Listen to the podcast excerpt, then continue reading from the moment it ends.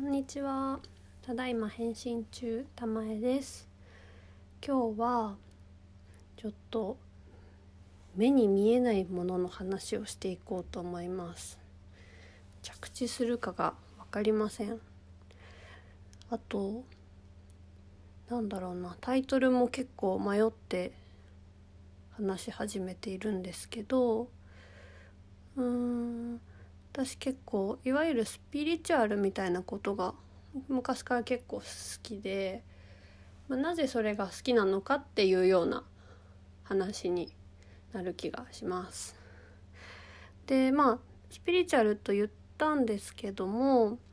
実はスピリチュアルに限らずすごく興味があること、自分にとっては似ている理由で興味があることがたくさんあるんですね。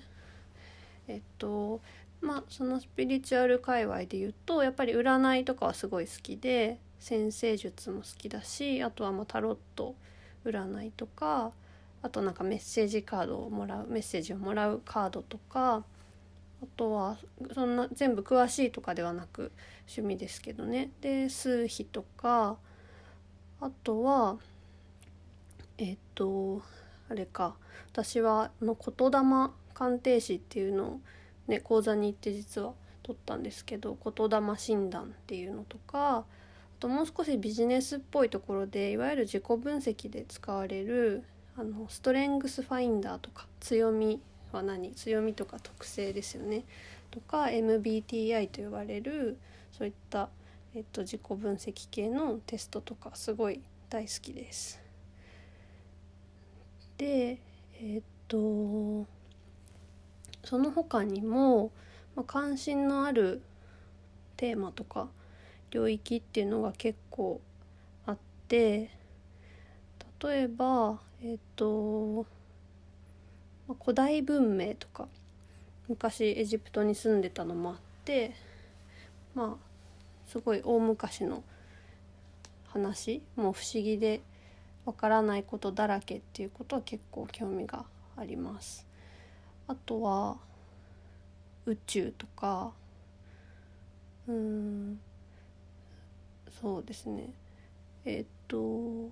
神道とか、日本の神様とか、日本に限らず神様系興味ありますね。世界中のどんな時代でもとか、あとは少し東洋とか西洋とか、だから宗教の切り口結構興味あるのかなとか、あと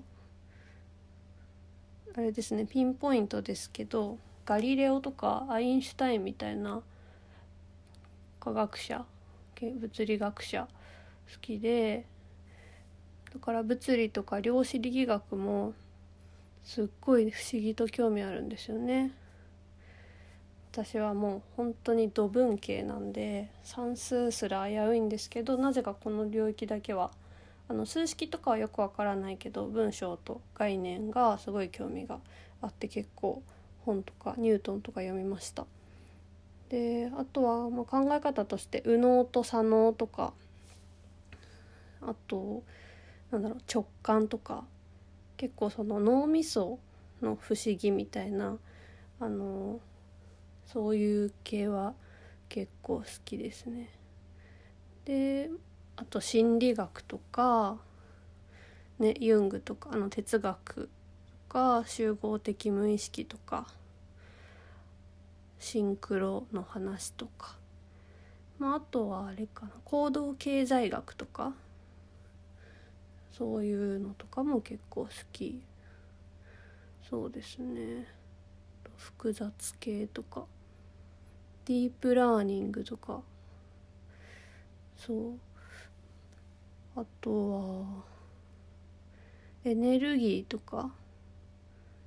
波動とか素粒子量子とか、その辺さっき言いましたっけ、物理のところとかの関係しますねとか、仏教神社みたいな、今言ったようなもの、これって私の中ではかなり同じジャンルなんですけど、これを聞いた人ってこのつながりとか関係性をどうやって受け止めるんですかね結構これはでもぶっ飛んでいるのかな、どうでしょうか。で、今日なんでこの話をしようと思ったかというと、私の中ではこれの共通点はあれですね、なんか自分の力ではどうにもならない力が働いているみたいな、なんかそんな感じ、ちょっとふんわりしてます。そんな感じが、ベースにあります。で、それに対する気づきとか、自分なりにそうだったんだみたいな発見とか、そういうのを深めてくれたり気づかせてくれたっていう、その視点の一つ一つがさっきのいろいろバーッと上げた項目っていう感覚があります。なので多分これもっと増えて行ったりすると思ってます。でね、これが子供の時からそもそもなぜか興味があって、すごい本とか読んでたっていうのもあれば、最近になってようやく、なんか今まで全く興味がなかったのに日本の神様に興味が出てきたとか、いろいろ変化はとか順番があって、なんかそれがつながってたって分かった時に、またこの絵がすごい面白いですよね。だからさっき言った、私が本当に文系で算数も数字見るのも大嫌いなのに、なんでその物理とか量子力学の一部分にだけすごく惹かれるんだろうって自分でもすごい謎だったんですけど、それがつながってきたとかっていうのが、だいたい今35年ぐらい生きてきて、それがですね、今すっごい面白いタイミングなのでちょっと話してみようと思いました。